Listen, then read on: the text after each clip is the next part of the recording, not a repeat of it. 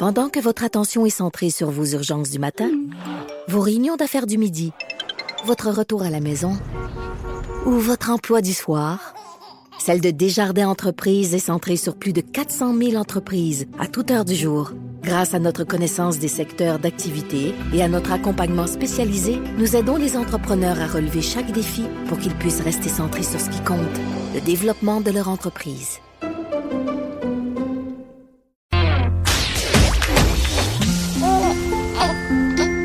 Quand Trudeau parle de politique, même les enfants comprennent. Jusqu'à 13h, vous écoutez Trudeau le midi. Cube Radio.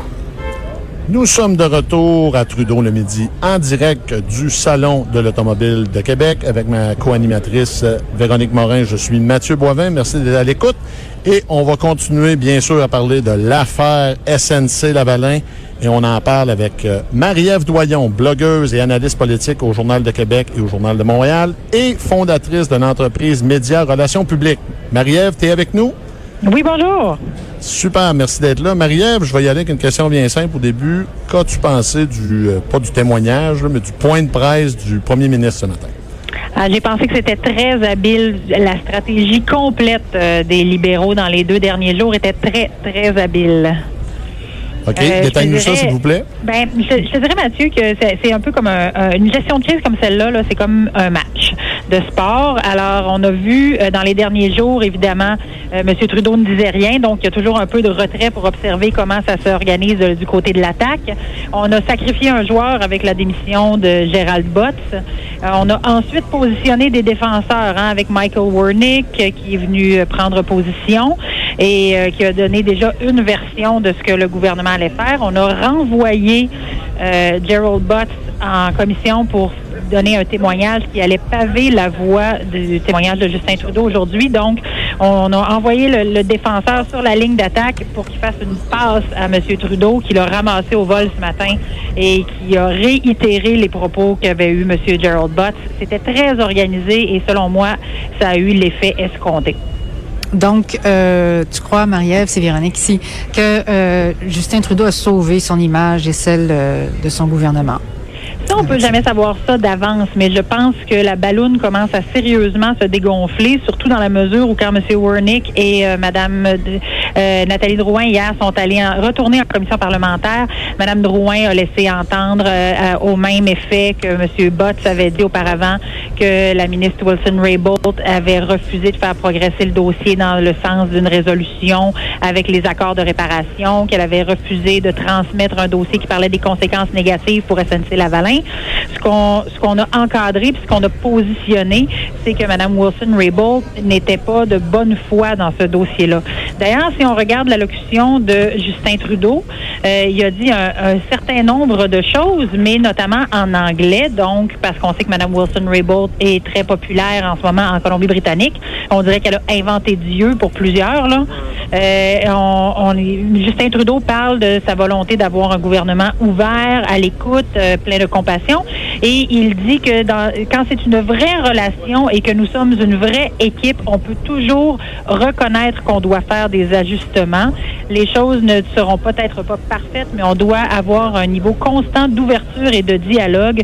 Ce dialogue est crucial dans un dossier comme la justice. Il laisse ici entendre que Mme Wilson-Raybould, elle, n'avait pas ce niveau d'ouverture et d'honnêteté. Et, il y a eu beaucoup de, discussions autour de la journée du 17 septembre, alors qu'il explique que elle avait, elle lui a affirmé qu'elle avait pris sa décision, mais que elle lui a demandé d'y réfléchir euh, davantage. Est-ce que ça, toute cette, euh, cette période-là, là, est-ce que c'est bien expliqué? Est-ce qu'il a bien expliqué, réussi à convaincre les gens qui n'étaient pas juste là, pour essayer de sauver son, siège de Papineau? Ben, il l'a mentionné et à plusieurs reprises. Il l'a fait beaucoup en français, où on sait que SNC Lavalin risque de perdre le plus euh, de plumes, euh, parce qu'au Québec, c'est l'endroit où la majorité des emplois canadiens de SNC Lavalin sont positionnés. Euh, c'est en français qu'il a réitéré que son travail, qu'il était très fier d'être député de Papineau, que son travail, c'était d'être à l'écoute de ses concitoyens et de bâtir une économie forte pour des meilleurs emplois. Euh, ça, ça veut dire aussi qu'il faut sauver des emplois canadiens. Euh, il a, c'est d'ailleurs en français aussi qu'il a fait référence à son père. C'est une des, des, des seules euh, fois dans son discours où il a Ouais. hésité un peu. Ça passe ou ça passe pas, ça? C'était de bizarre, ce coin-là. Ben, il voulait euh, dire qu'il avait un style de gestion différent. Et euh, c'est vrai que Pierre Trudeau a laissé un héritage politique où la justice était quand même euh, assez mise de l'avant, notamment avec les, révisions à la justice sur le droit des homosexuels et des minorités.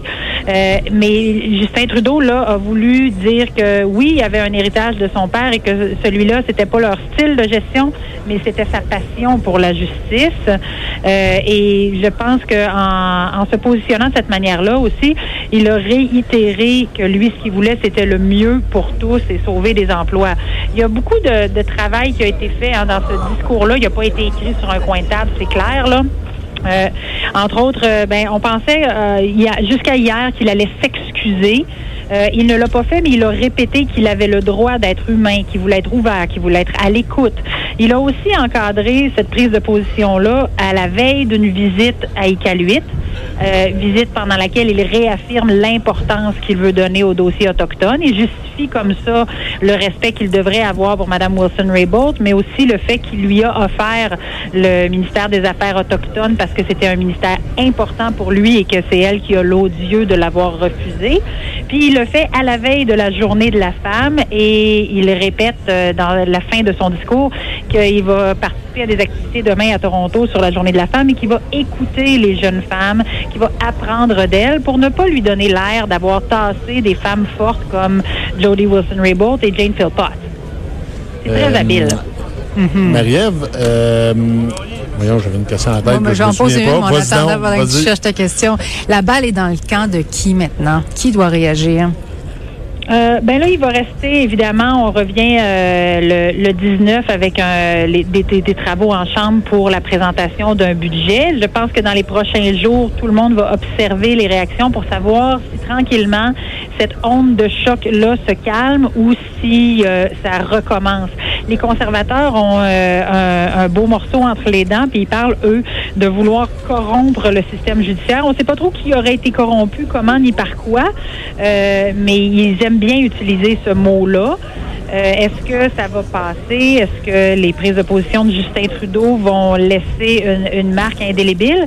Il a réussi à ne pas s'excuser. hein. Plusieurs lui reprochent d'être un premier ministre mou. euh, qui est toujours un peu en train de pleurnicher, mais lui réitère que c'est important d'être ouvert et d'être à l'écoute, qui est aussi tout à son honneur. Oui, mais il a les reconnu une erreur. dire- ouais, ben, il, il dit, je, je continue d'apprendre dans ce dossier comme chaque fois, euh, et c'est ma responsabilité. Il l'a dit à deux reprises. hein, J'aurais dû être au courant. Euh, as a leader, I should have been. Il se met aussi une responsabilité, mais il dit que il- chacun avait la responsabilité de l'informer et que Mme Wilson-Raybould ne l'a pas fait selon euh, les standards de transparence et de accountability qu'il a utilisé en anglais. Euh, donc, de rendre des comptes. Il, il, il remet un peu de cette... euh, de, de ce poids-là sur Mme Wilson-Raybould. Il amène aussi, euh, il, euh, il insiste en disant qu'il va prendre des avis d'experts externes, ce que Mme Wilson-Raybould, on, on se souviendra, n'a pas accepté de faire sur son dossier. Et il, il vient un peu euh, mettre le, la, la responsabilité de cette crise-là sur le rôle euh, dichotomique là, du ministre de la Justice et du procureur général. Il l'a dit. On va aussi se pencher là-dessus, comme si le fait que ce double rôle euh, laisse un flou soit peut-être une des raisons de cette euh, crise-là et non pas quoi que ce soit d'autre. Oui, oui.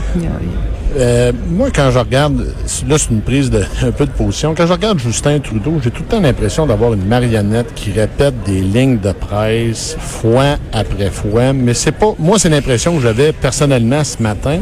Et c'est pas l'impression que toi, t'as eu, Marie-Ève. Mais en fait, ce matin, ce que j'ai vu, moi, c'est que c'était savamment concocté. Tous les mots et tous les moments où on passait de l'anglais au français ont été répétés. Ça, c'est tout à fait normal quand une allocution comme celle-là est prononcée. Euh, moi, je constate surtout que Justin Trudeau, bien qu'il ait été élevé en français par euh, un père français et, euh, et par une mère euh, francophone, il, il a toujours un peu de difficulté quand il tombe en français. Il a tendance à hésiter un peu plus, soit il cherche des mots, mais ça lui donne souvent l'air d'être malhonnête. Alors qu'il fait probablement attention à son choix de mots pour utiliser les bons et ne pas être critiqué. Quand on hésite, des fois, ça donne l'impression qu'on cherche une porte de sortie. Je, quand on voit Justin Trudeau en anglais, il est beaucoup plus à l'aise, il est beaucoup plus du tac au tac, il hésite beaucoup moins et euh, ça, ça le sert mal dans ces circonstances-là de le faire en français. C'est peut-être une des raisons pour lesquelles il ne voudra jamais se retrouver en commission parlementaire là-dessus parce que les députés de l'opposition sont très incisifs. Oui, c'est ça. L'opposition continue à demander euh, sa tête, euh, continue à l'accuser de corruption, d'ingérence. Puis, il faut dire que Wilson Raybould, de Madame Wilson Raybould aussi, euh, on n'a toujours pas de réponse quant à sa perception des événements. On continue, elle continue de dire qu'elle croit qu'il y a eu une ingérence. Donc ça, il va falloir répondre à cette question-là, même si le premier ministre est venu dire ce matin que lui, il n'avait pas l'intention de s'ingérer dans ces choses. Comment dire Alors ça, ça reste en suspens, je crois. Ça, reste en suspens. On a demandé le retour de Mme Wilson-Raybould en commission parlementaire, mais on doit poser la question à ce moment-là. Combien de fois va falloir faire l'aller-retour? Euh, combien de fois? Puis là, parce qu'elle revient, quelqu'un va dire, ben moi aussi, je veux revenir donner ma, ma, version des faits. Est-ce que euh, elle sera réentendue? Moi, ça me surprendrait énormément.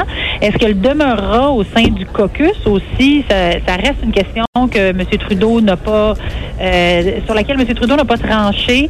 Il va remettre ça dans les mains du caucus, mais est-ce que quelqu'un qui n'a plus confiance en son chef devrait demeurer autour de la table?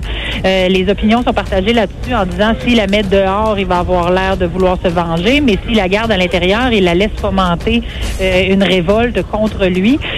on me dit hein, que le dossier au complet aurait été amené devant les médias selon un souhait de Mme Wilson-Raybould qui voudrait se positionner pour une éventuelle course à la chefferie. Et ça semble fonctionner dans l'ouest du Canada. Parfait. Marie-Ève, c'est tout le temps qu'on a à notre disposition. Merci beaucoup d'avoir été avec nous. Je te souhaite une bonne fin de journée. Merci. Ça fait plaisir à vous aussi. Bon Merci, Merci à tous. Merci. Alors, c'était Marie-Ève Doyon, blogueuse, analyste politique au Journal de Québec et Journal de Montréal et fondatrice d'entreprise Média Relations publiques. On vous invite à venir nous voir encore demain pour nous voir à la réalisation